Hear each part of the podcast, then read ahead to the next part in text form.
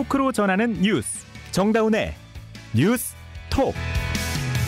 여러분 안녕하십니까? 10월 4일 주요 뉴스 전해드립니다. 더불어민주당이 이균용 대법원장 후보자 인선이 부적격하다는데 의견을 모았습니다.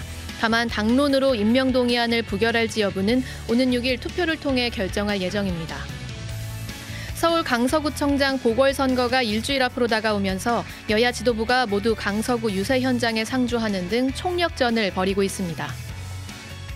포털 사이트 다음에서 벌어진 항저우 아시안게임 응원 조작 의혹과 관련해 정부가 여론 조작으로 규정하고 범부처 테스크포스까지 구성하며 대응에 나섰습니다.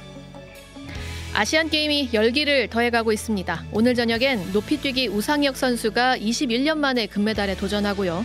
우리 축구 남자 대표팀이 우즈베키스탄과 4강전을 치릅니다. 오늘 방송은 CBS 레인보우와 유튜브 노커 채널에서 화면으로도 보실 수 있습니다.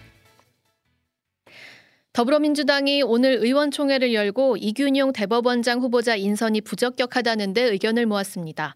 다만 임명동의안을 당론으로 부결할지에 대해선 결론을 내리지 못했는데요. 모레 본회의 임명동의안 표결 직전에 최종 논의하기로 했습니다. 백담 기자입니다.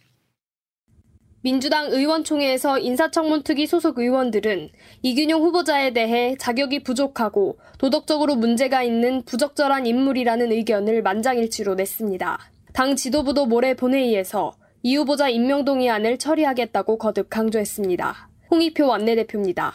중요한 게 대법원장 어, 인사청문회 임명동의안이 있었고요. 이 문제를 어, 이번 6일 날 반드시 처리하게 처리할 생각입니다.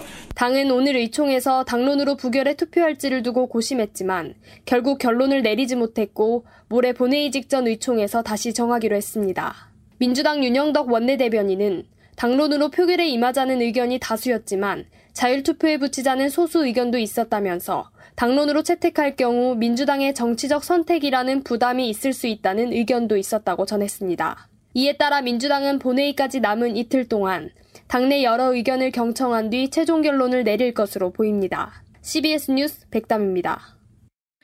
서울 강서구청장 보궐선거가 일주일 앞으로 다가왔습니다. 평소엔 관심에서 다소 벗어나 있는 이 기초단체장 선거지만 이번엔 여야 모두 긴장감이 상당한데요. 국회 나가 있는 정석호 기자에게 현재 상황 들어보겠습니다. 자, 정 기자, 이 강서구청장 보궐선거가 뭐 물론 모든 선거는 중요합니다만 기초단체장 선거치고 지금 굉장히 주목받고 있어요. 네, 열기가 아주 뜨겁습니다. 민주당 김, 예, 민주당 진기훈 후보와 국민의힘 김태우 후보의 유세를 들어보시죠.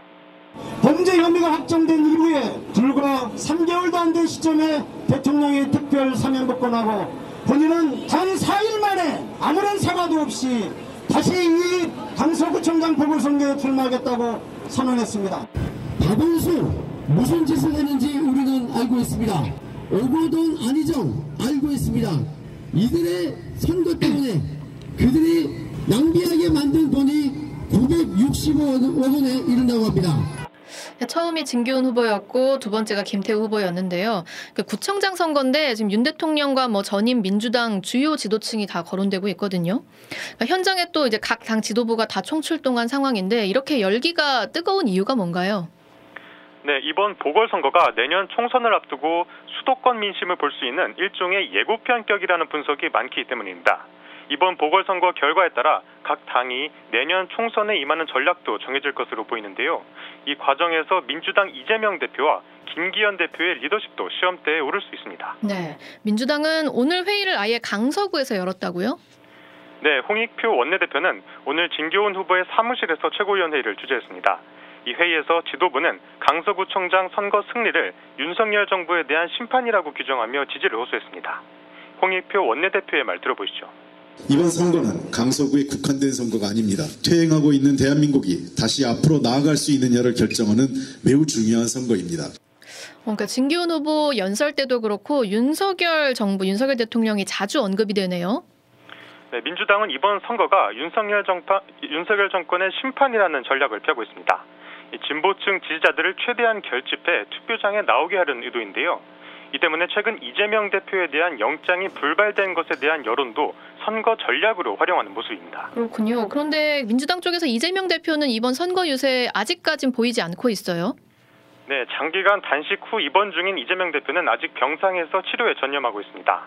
이 대표 본인의 복귀 의사는 강한 것으로 전해지고 있는데요. 어쨌든 의료진의 판단이 중요한 만큼 구체적인 복귀 날짜는 아직 나오지 않았습니다. 어, 그렇다면은 대략적인 복귀 시점은 언제쯤 될까요? 일단 당 내에서는 이 대표가 늦어도 사전 투표 날인 6일 유세에 합류하면 좋겠다는 의견이 많습니다. 하지만 이 대표가 유세에 참여할 만큼 완벽하게 회복되진 않아 이르면 이번 주말쯤 복귀할 수 있을 것이라는 관측도 나옵니다. 네. 큰 변수가 없는 한 본 투표일인 오는 11일 이전에는 선거 지원에 나설 것으로 보입니다. 막판 지원에 나서겠군요. 자, 이에 반해서 국민의힘 지워, 지도부는 지금 뭐 추석 때부터 굉장히 열띠게 지원하고 있는데 김기현 대표가 내내 강서구 찾고 있는 거죠. 네, 국민의힘 지도부는 추석 연휴를 기점으로 거의 총력전에 나선 상황입니다. 특히 김기현 대표는 지난달 25일부터 어제까지 6번이나 선거 현장을 찾았는데 그야말로 전폭적인 유세입니다. 이번 경세구청장 선거는 어, 일꾼을 뽑을 것이냐 아니면 정쟁을 할, 하는 낙하산을 뽑을 것이냐 민생이냐 정쟁이냐의 선택의 문제라고 생각하고요. 네, 김기현 대표의 말이었고요. 이어서 계속 전해주시죠. 네, 국민의힘은 김태우 후보자가 당선될 경우 정부 여당의 지원을 통해 지역 사법을 원활하게 추진할 수 있다고 어필하고 있습니다. 또 김 후보에 대한 대법원 판결이 김명수 사법부의 편향된 판결이기 때문에 다시 기회를 줘야 한다고 주장하고 있습니다. 네. 여야 모두 정말 기세가 만만치 않은데 지금 현재까지의 판세 분석은 어떻게 됩니까? 일단 양당 모두 승리를 장담하는 데다 변수도 있어 예측이 쉽지 않은데요. 우선 민주당 측의 주장을 들어보면 최근 이재명 대표의 영장 기각으로 인해 정부 심판론이 현장에서 강하게 일고 있다고 합니다. 네. 또 강서구가 전통적으로 민주당이 강한 지역이거든요. 네. 민주당 구청장이 16년간 재임을 했고 각 을병 모두 민주당 국회의원이기 때문에 조직도 탄탄한 편입니다. 어, 여기까지만 들어보면 사실 국민의힘으로서는 쉽지 않은 상황이겠는데요. 네, 사실 국민의힘 내부 여론조사 결과 민주당에 비해 지지도가 떨어진다는 얘기도 돌고 있어서 불안감이 감지되고는 있습니다. 그러나 국민의힘 측에 따르면 오히려 이재명 대표의 영장 기각으로 보수층 역시 상당한 위기감을 느끼고 결집하고 있다는 주장이 나오거든요. 음. 이번 선거가 사실상 이재명 대 윤석열 구도로 흘러가고 있기 때문에 보수 유권자가 결집할 경우 상당한 파괴력을 발휘할 수 있다고도 주장하고 있습니다. 그렇군요. 근데 기초단체장 선거다 보니까 투표율도 아주 중요한 변수가 될 것 같습니다. 네, 통상 기초 지방단체 보궐선거 투표율은 상당히 낮게 나오는 편입니다. 총선 때와는 달리 투표율이 공휴일로 지정되지 않고 있기 때문에 참여도가 좀 떨어질 수밖에 없는데요. 이게 선거를 예측하기 어렵게 만든 요인, 요인이기도 합니다. 네, 여기까지 듣겠습니다. 정석호 기자였습니다. 다음 소식입니다. 국내 포털 사이트 다음에 여론이 조작됐다는 의혹이 제기됐습니다. 아시안 게임 축구 응원 댓글 중에서 중국을 응원하는 여론이 압도적으로 높았다는 건데요. 카카오가 자체 분석을 자, 체 분석 결과를 토대로 경찰 수사를 의뢰하겠다 이렇게 밝힌 상황인데 정부는 여론 왜곡으로 규정하고 벌써 범부처 TF 구성까지 지시했습니다. 홍영선 기자입니다. 한국과 중국의 아시안게임 남자축구 8강전 경기가 열린 지난 1일 국내 포털 사이트인 다음에 중국팀 응원 비율이 전체 91%에 달하는 걸로 나타났습니다. 정부 여당은 여론조작 의혹을 제기했고 카카오는 오늘 입장 자료를 내고 자체 분석한 결과를 내놨습니다. 클릭 응원에 참여한 것으로 확인된 IP의 총 클릭 응원 수 가운데 약 87%가 해외 IP였다는 겁니다. 이 해외 IP를 분석해 보니 두 개의 IP가 해외 IP 클릭의 거의 대부분을 차지했습니다. 두 개의 IP 클릭 비중은 네덜란드가 약 80%, 일본이 20% 정도였습니다. 카카오는 이용자가 적은 심야 시간대 두 개의 IP가 매크로 프로그램을 활용해 만들어낸 이례적 현상이라고 밝혔습니다.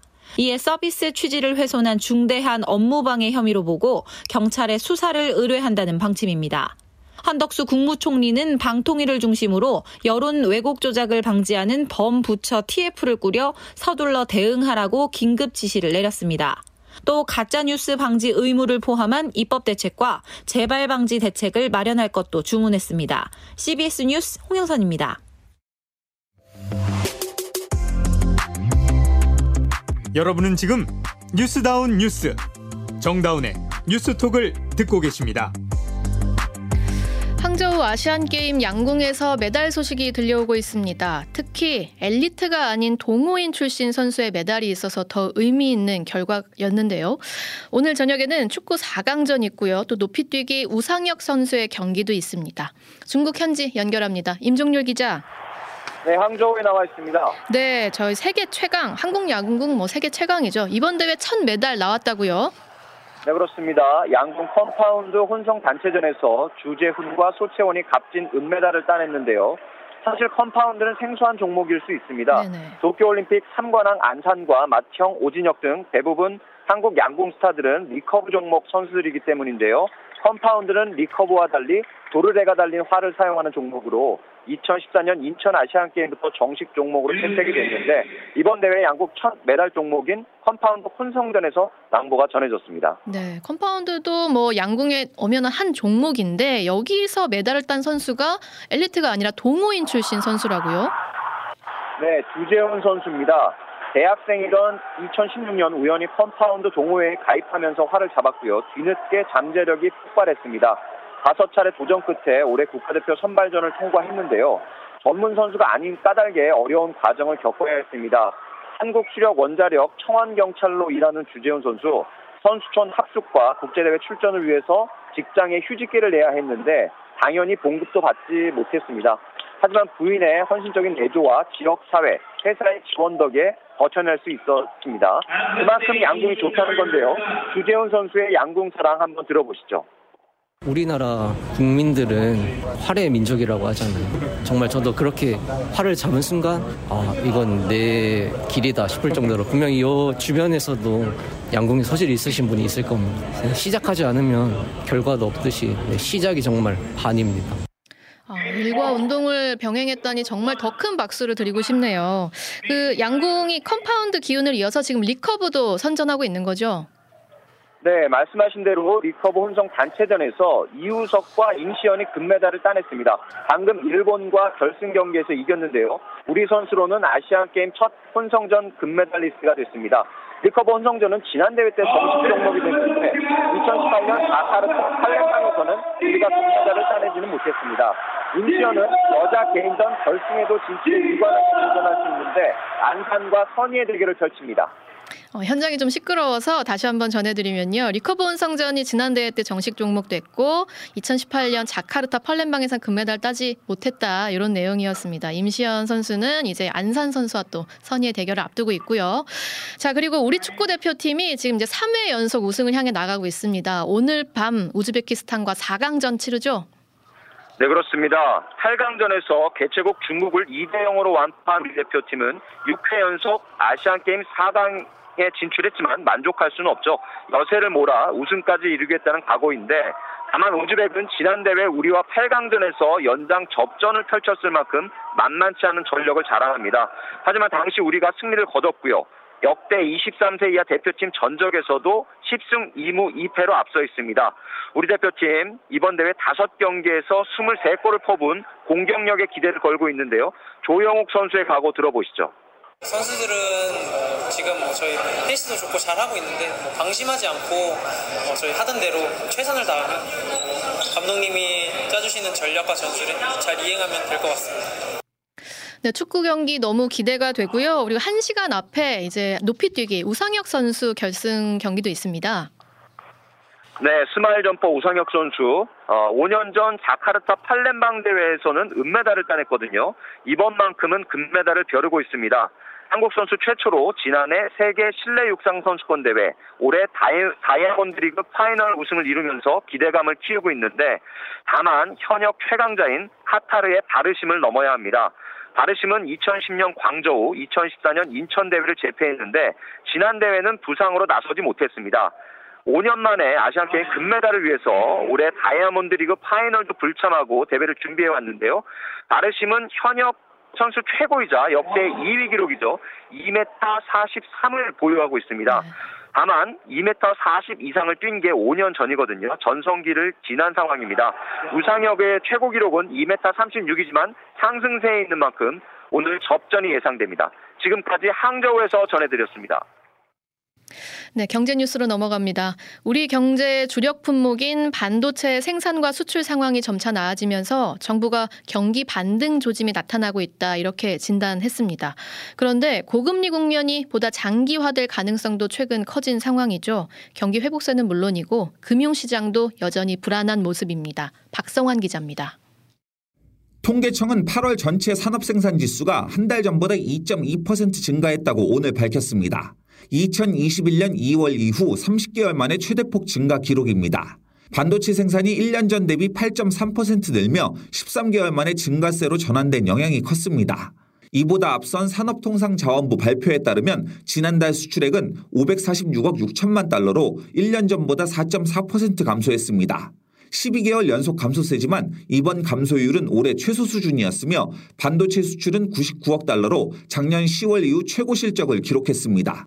한국 경제의 버팀목인 반도체의 생산, 수출 상황이 개선되자 정부는 경기 반등 조짐이 점차 확대되고 있다고 진단했습니다. 다만 고금리 장기화 가능성과 맞물린 주요국 경기 둔화 우려 등 불확실성도 상당하다며 지나친 낙관론엔 거리를 뒀습니다. 실제로 미국 중앙은행 연방준비제도가 내년에도 기준금리를 연 5%를 웃도는 수준으로 유지할 수 있다는 전망을 최근 내놓자 금융시장은 연일 요동치고 있습니다. 미국 국채 금리와 달러 가치가 급등하면서 오늘 원달러 환율은 14.2원이나 오른 1363.5원에 마감하며 10개월여 만에 가장 높은 수준을 기록했습니다. 코스피 지수는 2.41% 하락한 2405.69에 마감하며 약 6개월 만에 2400대로 내려앉았고 코스닥 지수도 4%나 급락해 거래를 마쳤습니다. CBS 뉴스 박성환입니다. 감시의 눈이 어두웠던 사이 지방 공직자들이 벌인 비위 행위가 대거 적발됐습니다.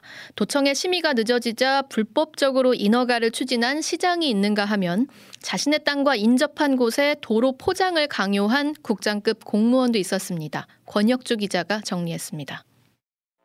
지방의 한 전임 시장은 재임 시절 관광지 조성 사업이 도의 경관 심의로 늦어지자 불법적으로 자체 인허가를 통해 사업을 추진했습니다. 이 과정에서 소속 직원들에게 위법 행위를 지시하고 사업자에게 특혜를 준 사실이 드러나 중징계 요청과 함께 수사 의뢰됐습니다.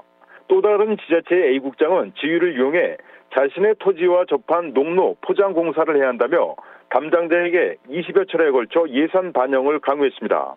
이 국장은 결국 산지를 훼손해가며 농로를 개설하게 했다가 중징계 대상에 올랐습니다. 한 군의 팀장은 공무직 채용 시 직원에게 자격 미달자를 합격시키도록 지시하고 면접위원 점수를 임의로 수정하는 방법으로 위법 채용을 한 사실이 드러났습니다.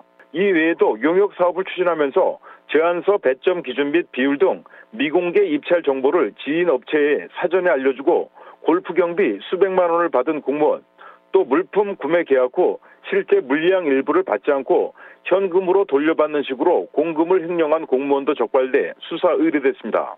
행정안전부는 지난 3월부터 전국 시도 합동으로 공직자의 이권 개입과 지역 토착비리, 공직기강 해이 등에 대한 특별 감찰을 벌여 총 290건을 적발해 11명에 대해 수사 의뢰하고 43명에 대해 중징계를 요청했다고 밝혔습니다. CBS 뉴스 권혁주입니다. 교육부가 대학 수학능력 시험이나 모의평가에 관여한 교사들로부터 문항을 구입한 사교육업체 20여 곳을 수사 의뢰했는데요. 여기에 3대 대형 입시 학원도 포함된 것으로 보입니다. 박종환 기자입니다. 교육부는 지난달 수능이나 모의평가 출제 검토 위원 경력이 있는 현직 교사 22명과 문항을 거래한 사교육업체 21곳을 청탁금지법 위반 등의 혐의로 경찰에 수사 의뢰했습니다. 그런데 이들 21곳에는 3대 대형 입시학원인 메가스터디와 대성학원, 시대인재가 포함된 것으로 전해졌습니다. 메가스터디와 메가스터디 출판 계열사인 세이솔, 2010년대 중반부터 급성장한 시대인재 학원을 운영하는 하이컨시가 포함됐습니다. 또 대성학원과 계열사인 대성출판사, 대성학력개발연구소, 강남 대성수능연구소 등이 포함됐고 디지털 대성이 주식의 상당수를 인수한 국어 모의고사 제작업체인 이감도 수사 대상인 것으로 알려졌습니다. 이투스 교육과 종로학원의 모의고사 교재 출판업체인 종로학평도 수사 선상에 올랐습니다. 또한 수능이나 모의평가에 관여한 현직 교사들로부터 문항을 사들인 일타 강사들도 수사선상에 올랐습니다. 메가스터디 일타 수학 강사인 현우진 씨가 차린 교재업체와 대성 마이맥 수학 강사 정상모 씨, 수학 강사 이창모 씨, 지리 강사 전성호 씨 등이 대상입니다. CBS 뉴스 박종환입니다. 이 시각 보도국입니다. 여야가 신원식 국방부 장관 후보자의 적격 여부를 놓고 견해차를 좁히지 못하면서 신 후보자에 대한 국회 인사청문 경과 보고서 채택이 사실상 불발됐습니다. 국민의힘은 신 후보자에 대한 적격 부적격 의견을 병기하는 방안을 제안했음에도 민주당은 신 후보자의 과거 막말 및 역사관 편향 논란 등을 문제 삼아 부적격 의견을 고수하면서 접점을 찾지 못했습니다. 일본 도쿄 전력이 내일 후쿠시마 원전 오염수 2차 방류를 위한 준비 작업에 들어간 가운데 정부는 우리 측 전문가를 현지에 파견한다고 밝혔습니다. 박구현 국무조정실 1차장은 도쿄 전력이 내일부터 약 7,800톤의 오염수를 후쿠시마 원전 앞바다로 내보낼 예정이라며 오염수 2차 방류에 맞춰 우리 측 전문가를 파견한다고 설명했습니다. 남성에게만 병역의 의무를 부과한 병역법이 헌법에 어긋나지 않는다는 헌법재판소의 판단이 나왔습니다. 헌재는 지난달 26일 재판관 전원일치 의견으로 병역법 제3조 제1항과 관련해 병역 의무 이행에 있어 여성과 남성을 다르게 취급하는 것이 평등권을 침해하지 않는다며 합헌 결정을 내렸습니다. 오늘 원달러 환율이 미국 국채 금리 급등 여파로 14원 넘게 올라 11개월 만에 최고치를 기록했습니다. 서울 외환시장에서 달러 대비 원화 환율은 어제보다 14.2원 급등한 1363.5원에 마감하면서 지난해 11월 10일 1377.5원 이후 가장 높은 수준으로 치솟았습니다.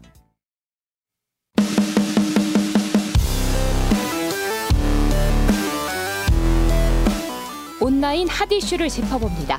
어텐션 뉴스. 어텐션 뉴스 김동빈 기자 어서 오세요. 네, 안녕하세요. 네, 오늘 가져온 소식 뭔가요? 예, 첫 번째 소식은 10월 4일의 다른 평화입니다. 오늘은 지난 2007년 제2차 남북 정상회담에서 10·4 남북 공동 선언이 발표된 지 16주년을 맞는 날인데요. 네. 하지만 윤 대통령과 문재인 전 대통령 뚜렷한 안보관 차이 역시 드러난 날이었습니다. 윤 대통령은 오늘 오전 올림픽공원 올림픽홀에서 열린 향, 향군 창설 제71주년 기념식에 참석을 했는데요. 이 자리에 자리에서 윤 대통령은 전임 문재인 정부의 대북 정책에 대해 가짜 평화론이다 이렇게 지칭을 어. 했습니다. 그러면서 그 가짜 평화론이 지금도 활개를 치고 있다 이렇게 비판까지 했는데요. 반면 문 전 대통령은 오늘 14 남북 공동 공동 선언의 의미를 되새기는 날이라면서 남북 간의 대화를 강조하는 글을 페이스북에 올렸습니다. 음. 그러면서 문 전 대통령 한반도의 긴장이 갈수록 고조되고 있는데 끝이 보이지 않고 대화의 노력조차 없어 걱정이 크다 이렇게 우려했습니다. 안보관의 큰 변화를 느낄 수 있는 날은 분명하지 않을까 싶습니다. 그러게요. 네, 다음 소식 볼까요? 예, 다음 소식은 2025년 기다려진다입니다. 6일간의 꿀맛 같은 연휴가 끝났는데요. 저는 전혀 못 쉬었기 때문에 네. 체감을 못했습니다. 저는 쉬었습니다. 근데 긴 연휴가 끝나자 아쉬움에 온라인에서는 벌써부터 이번 연휴를 능가하는 꿀 연휴 찾기에 나선 모습입니다. 아. 그 2년 뒤인 2025년 추석 연휴를 온라인에서는 주목하고 있는데요. 네. 2년 뒤인 이 2025년 추석 연휴는 10월 3일 개천절을 시작으로 9일 한글날까지 7일간 연휴가 만들어집니다. 와, 저희가 지금 달력을 띄워드리고 있는데 예. 정말 긴 연휴네요, 이거는. 예, 2025년 추석 전날이 일요일과 겹쳐요. 근데 네. 이럴 경우에는 관공서의 공휴일에 관한 규정에 따라서 그 직후 비공휴일, 그러니까 10월 8일이 대체 공휴일로 지정이 네. 됩니다. 네. 10월 3일부터 9일까지 7일 연휴가 가능해지는 거고요. 그리고 또 이게 10월 10일인 또 금요일이에요. 아. 이날을 만약 임시공휴일로 지정되거나 연차를 쓰실 경우 최대 10일의 휴일이 완성됩니다. 아, 그러니까 10일까지는 아직은 포함은 안 됐는데 그럴 네. 가능성이 높은 상황인 거네요. 그렇죠. 온라인에서는 이날만 기다려진다 이런 반응이 있는가 하면요. 주부이면 연휴 내내 집으로 출근이다 이런 씁쓸한 반응도 보였습니다. 그렇겠네요. 근데 기다려지긴 합니다. 네. 마지막 소식 볼까요? 예, 마지막 소식은 애국심도 국가대표 신유빈입니다.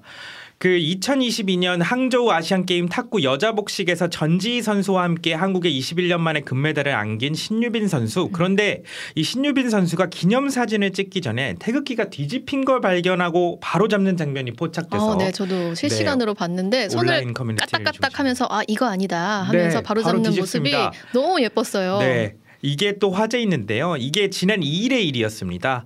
그러니까 이게 결승전에서 북한을 4대 1로 꺾은 뒤 기념사진 촬영을 위해 태극기를 들었던 장면인데 뒷면이 앞으로 간 탓에 좌우 문양이 바뀌어 있었어요. 이를 신유빈 선수가 바로 이제 바로 잡는 장면이 포착돼서 화제가 됐습니다. 네. 태극기를 바로 잡는 모습을 본 네티즌들은 신유빈 선수에 대해 애국심도 국가대표급이다 이렇게 긍정적인 반응을 내놨습니다. 네, 여기까지 듣죠. 김동빈 기자였습니다. 네, 감사합니다. 이어서 간추린 소식 전해드립니다. 육아기 근로시간 단축과 배우자 출산 휴가 등 저출산 문제를 완화하기 위한 모성보호 제도가 확대됩니다.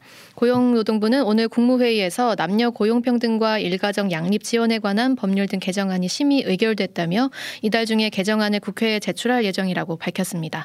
이 개정안에 따르면 8세 이하 또는 초등학교 2학년 이하 자녀를 둔 부모뿐 아니라 12세 이하 또는 초등학교 6학년 이하 자녀를 둔 부모도 육아기 근로시간 단축을 신청할 수 있습니다. 이어서 날씨 전해드립니다. 김수진 기상 리포터. 네, 현재 북쪽, 북쪽에서부터 남하하는 비구름들 영향으로 서울을 비롯한 수도권 일부와 강원 영서 남부 지역을 중심으로 시간당 10에서 30mm 안팎의 매우 강한 비가 쏟아지고 있습니다. 앞으로 이 비는 그 밖에 중부와 전북 지역으로 점차 확대돼서 오늘 밤 대부분 그치겠는데요. 강수 지속 시간이 길지는 않겠지만 돌풍과 벼락을 동반하는 곳이 있겠고 중부 일부 지역으로는 쌀하고박이 떨어질 가능성도 있어서 시설물 관리 안전사고에 각별히 유의하시기 바랍니다. 그리고 오늘 밤부터 이 비구름들 뒤로 북서쪽에 찬 공기가 내려오면서 날이 급격히 쌀쌀해지겠습니다. 내일 아침 기온 철원과 파주 6도, 대전 9도, 서울 10도, 대구 12도로 또다시 올가을 들어 가장 쌀쌀하겠고요. 강원 내륙과 산지에서는 올가을 첫 서리와 첫 얼음이 관측될 가능성도 있겠습니다. 또 내일 낮 최고 기온도 서울과 원주, 청주 19도, 광주 20도, 부산 21도의 분포로 오늘보다 평년보다 더 낮아서 종일 쌀쌀하겠습니다.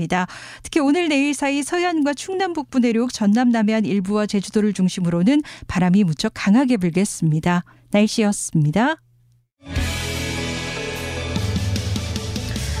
장관 후보자가 청문회에서 의혹을 다 말하겠다며 정, 언론 앞에 서는 걸 거부하더니 정작 검증 자료도 제대로 제출하지 않고 이제는 청문회 보이콧까지 거론됐습니다.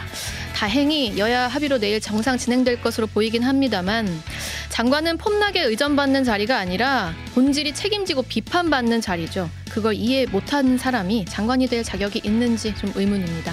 오늘 정다운의 뉴스톡 여기까지고요. 여러분 내일 뵙겠습니다. 고맙습니다.